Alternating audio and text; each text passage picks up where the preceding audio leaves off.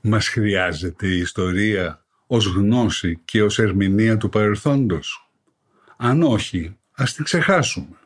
Αν όμως την επικαλούμαστε κάθε τόσο, αν πανηγυρίζουμε για κάθε λογής ιστορικές επαιτίους, αν αγανακτούμε και ξεσηκωνόμαστε για ζητήματα ιστορικού χαρακτήρα, τότε πρέπει τουλάχιστον να γνωρίζουμε ιστορία. Διαφορετικά, η ψευδής ιστορία είναι κάποτε εξίσου επικίνδυνη με τις ψευδείς ειδήσεις. Είμαι ο καθηγητής Γιώργος Μαυρογορδάτος και ακούτε το podcast «Διορθωτικά μαθήματα ιστορίας».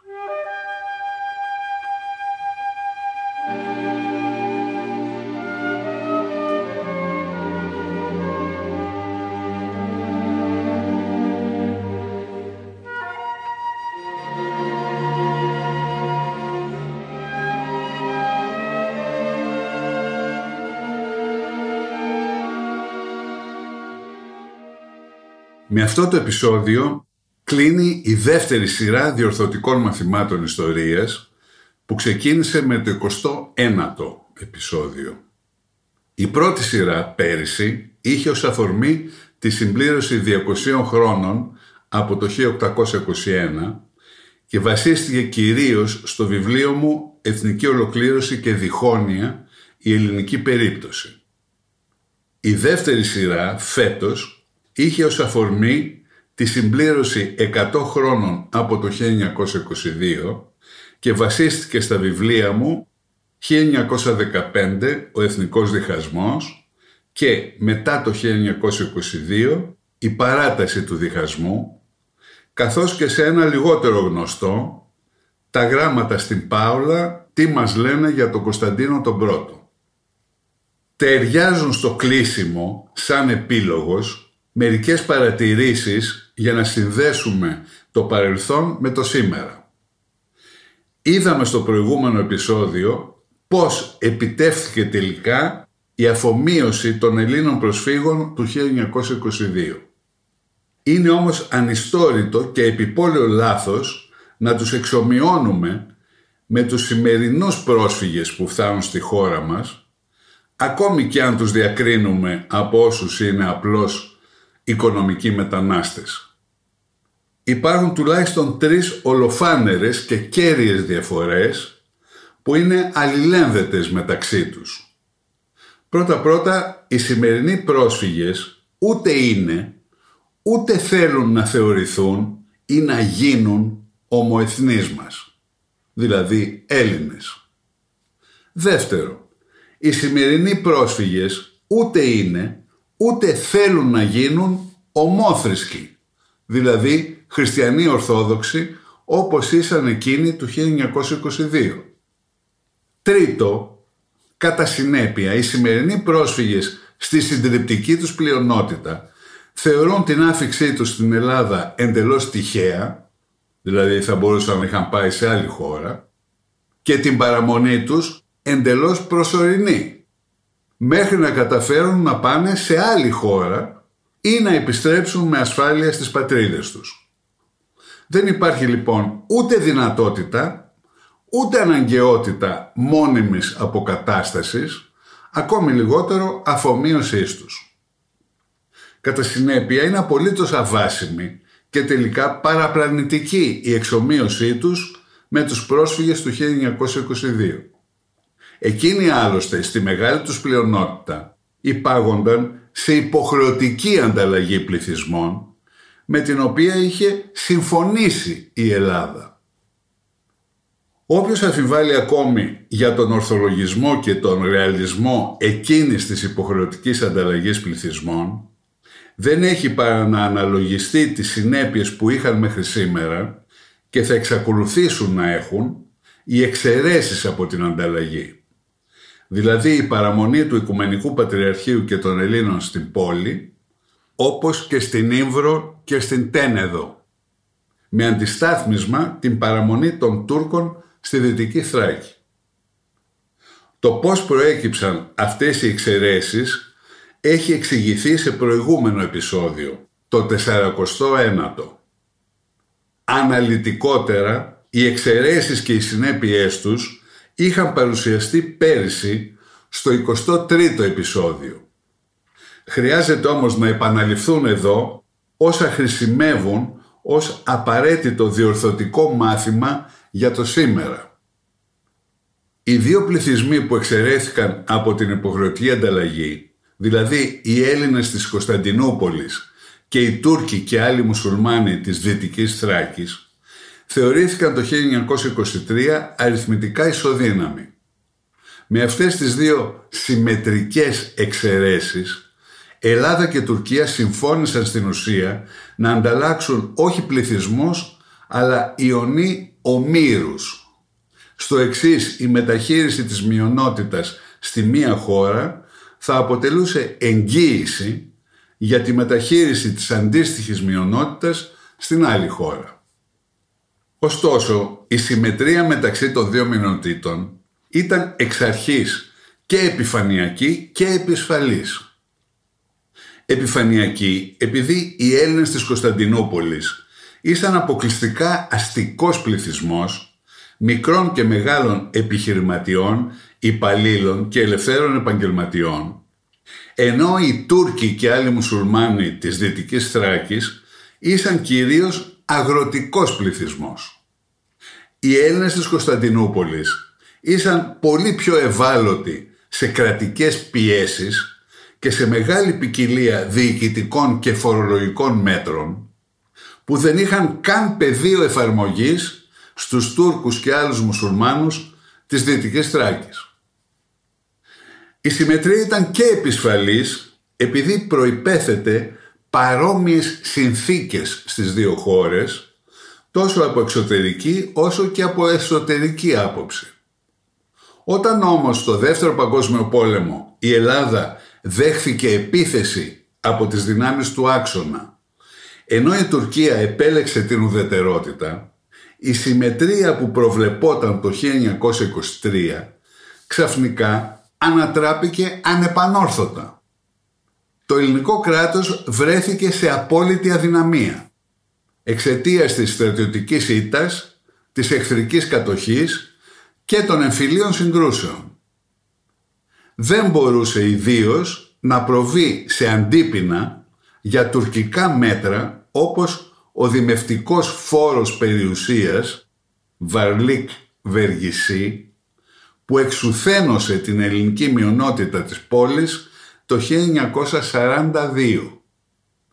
Με άλλα λόγια, ο πόλεμος και η δική της ουδετερότητα πρόσφεραν στην Τουρκία τη χρυσή ευκαιρία να ανατρέψει μονομερός την προϋπάρχουσα ισορροπία, δημιουργώντας τελεσμένα γεγονότα όχι μόνο στην πόλη, αλλά και στη Δυτική Θράκη, όπου η τουρκική δημοκρατία πρόσφερε στους Τούρκους και άλλους μουσουλμάνους στη διάρκεια της κατοχής προστασία ως μητέρα πατρίδα. Προστασία που δεν μπορούσε τότε να τους προσφέρει το ελληνικό κράτος του οποίου ήσαν πολίτες.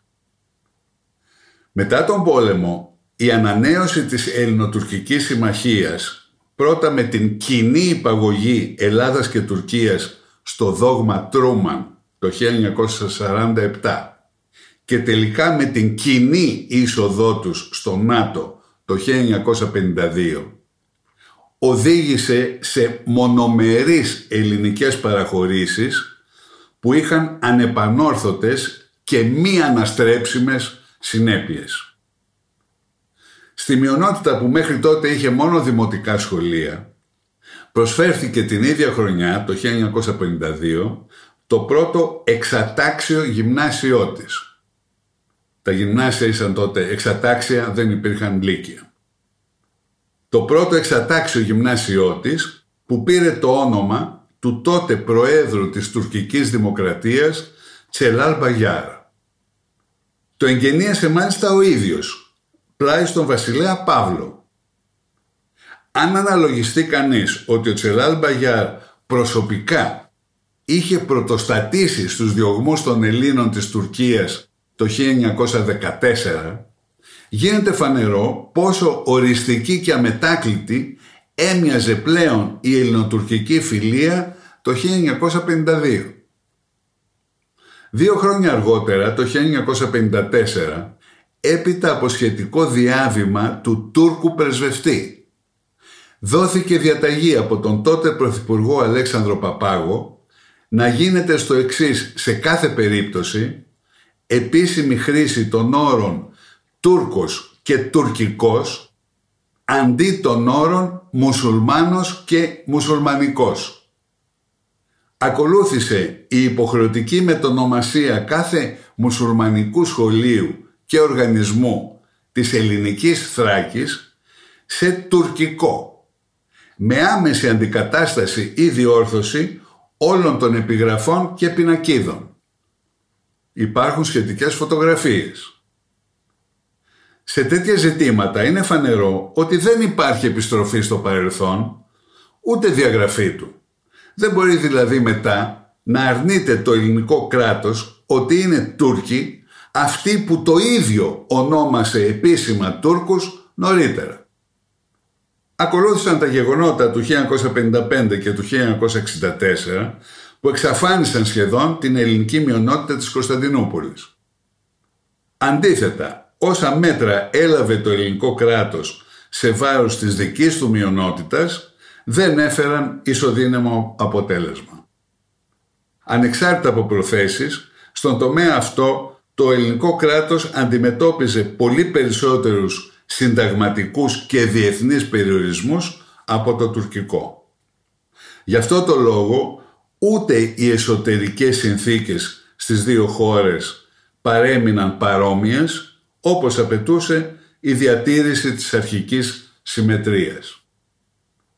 Σήμερα πια η παρουσία μιας τουρκικής μειονότητας στη Δυτική Θράκη που περιλαμβάνει τη μεγάλη πλειονότητα των εκεί μουσουλμάνων με την απροκάλυπτη υποστήριξη και ενθάρρυνση της γειτονικής Τουρκίας δημιουργεί εύλογες ανησυχίες για την ασφάλεια αν όχι και την εδαφική ακαιρεότητα της Ελλάδας.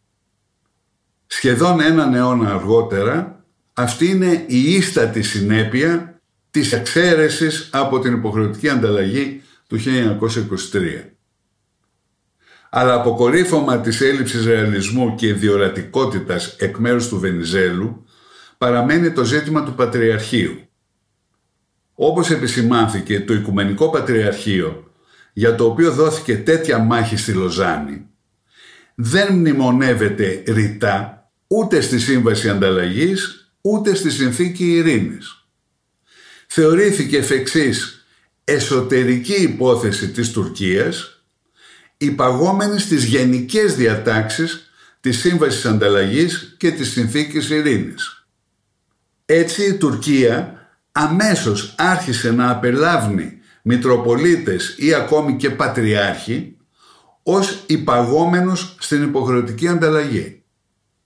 Γενικά αρνήθηκε τον διεθνή χαρακτήρα του Πατριαρχείου και το αντιμετώπισε απλώς ως θρησκευτική ηγεσία μιας δικής της τοπικής μειονότητας.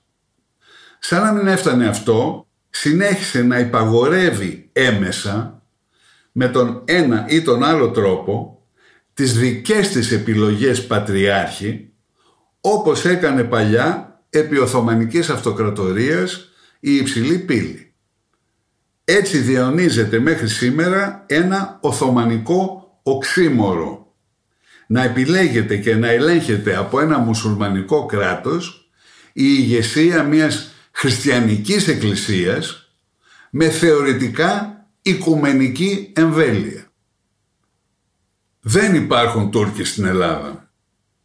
Αυτό επαναλαμβάνεται μονότονα τα τελευταία χρόνια σαν τελετουργικός εξορκισμός του προβλήματος της τουρκικής μειονότητας η ίδια η μειονότητα συχνά μνημονεύεται χωρίς κανένα επιθετικό προσδιορισμό. Σκέτα, η μειονότητα. Η αλήθεια βέβαια είναι ότι υπάρχουν Τούρκοι και υπάρχουν επειδή εξαιρέθηκαν από την ελληνοτουρκική υποχρεωτική ανταλλαγή πληθυσμών το 1923. Υπάρχουν επίσης ελάχιστοι στα Δωδεκάνησα που ενσωματώθηκαν αργότερα στο ελληνικό κράτος. Ακόμη και το 1978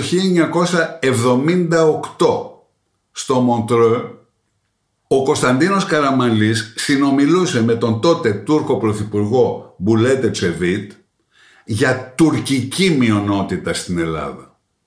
Έπαψε άραγε να υπάρχει ή μήπως έπαψε να είναι τουρκική; Εμφανίστηκε πολύ όψιμα το επιχείρημα ότι δεν πρόκειται τάχα για εθνική μειονότητα, αλλά μόνο για θρησκευτική.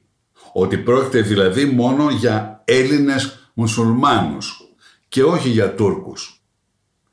Πράγματι, μόνος θρησκευτική μειονότητα ήταν και είναι υποχρεωμένο από τη συνθήκη της Λοζάνης το ελληνικό κράτος να αναγνωρίζει τους Τούρκους μαζί με τους άλλους μουσουλμάνους της ελληνικής Θράκης. Μόνο ως θρησκευτική μειονότητα. Αυτή είναι και σήμερα η καθαρά νομική όψη του ζητήματος. Ωστόσο, όπως εξηγήθηκε στο 49ο επεισόδιο, το θρήσκευμα χρησιμεύσε αποκλειστικά και μόνο ως αντικειμενικό και μάλιστα αμάχητο τεκμήριο εθνικής ταυτότητας για να είναι στην πράξη υποχρεωτική η ανταλλαγή πληθυσμών το 1923. Η ανταλλαγή όμως έγινε μεταξύ ελληνικών και τουρκικών πληθυσμών population grec et turc, όπως διαλαλεί η σχετική ελληνοτουρκική σύμβαση στον ίδιο της τον τίτλο. Όχι μεταξύ Ορθοδόξων και Μουσουλμάνων που δεν θα είχε κανένα νόημα. Τα ίδια ακριβώς ισχύουν βέβαια και για τις εξαιρέσεις. Ότι πρόκειται δηλαδή περί ελληνικών και τουρκικών πληθυσμών.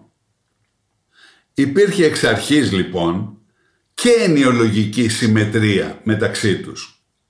Δεν μπορούμε να την παραβιάζουμε αμέριμνα και ασυλλόγιστα κάνοντας κατά σύστημα λόγο μόνο για Έλληνες της πόλης και μόνο για μουσουλμάνους της ελληνικής Θράκης αποκλείοντας με αγανάκτηση κάθε αναφορά σε Τούρκους. Ή έχουμε Έλληνες και Τούρκους με λίγους άλλους μουσουλμάνους ή έχουμε μόνο Ορθοδόξους και Μουσουλμάνους. Εξάλλου, ήδη από το 1928 με 30, στο βωμό της ελληνοτουρκικής συμφιλίωσης που επιχείρησε υπεραισιόδοξα ο Βενιζέλος, δημιουργήθηκαν ορισμένα τετελεσμένα.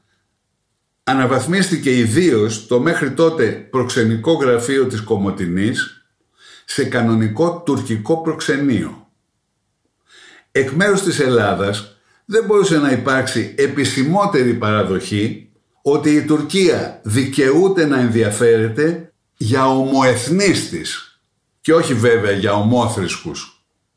Αν επρόκειτο απλώς για ομόθρησκους, γιατί να μην έχουν προξενείο στη Δυτική Θράκη και άλλες μουσουλμανικές χώρες; Η Αίγυπτος, η Σαουδική Αραβία, η Συρία, το Πακιστάν και ούτω καθεξής.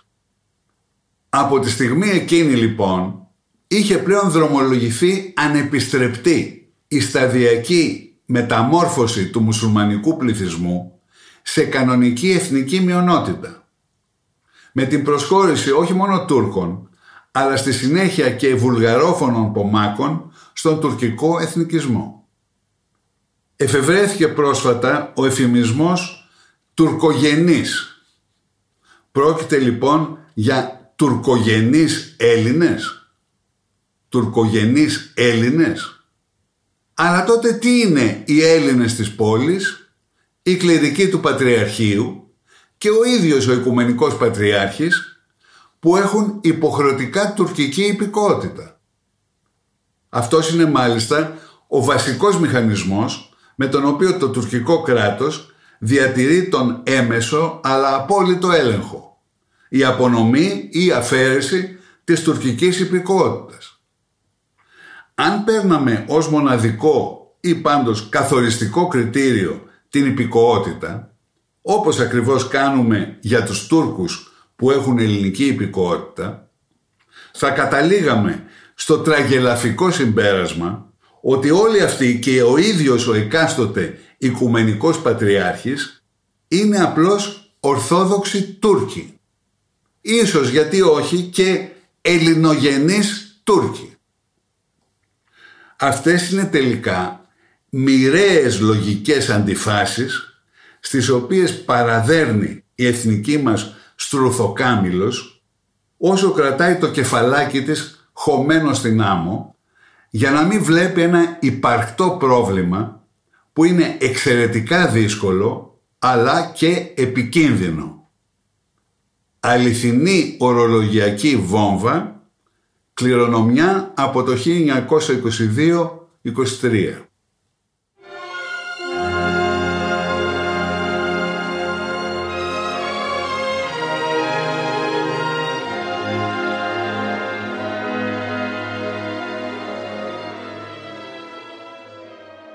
Περισσότερες λεπτομέρειες και βιβλιογραφικές αναφορές μπορείτε να βρείτε στο βιβλίο μου μετά το 1922 «Η παράταση του διχασμού» που κυκλοφορεί από τις εκδόσεις Πατάκη.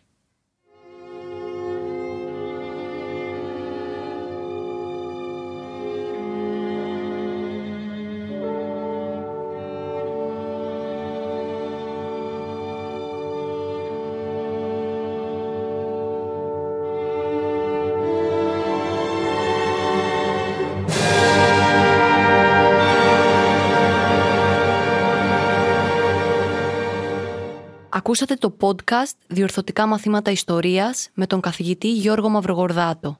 Αυτό ήταν το τελευταίο επεισόδιο αυτής της σειράς.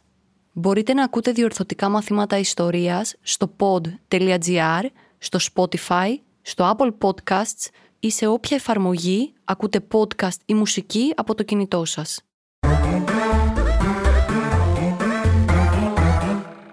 Pod.gr. Το καλό να ακούγεται.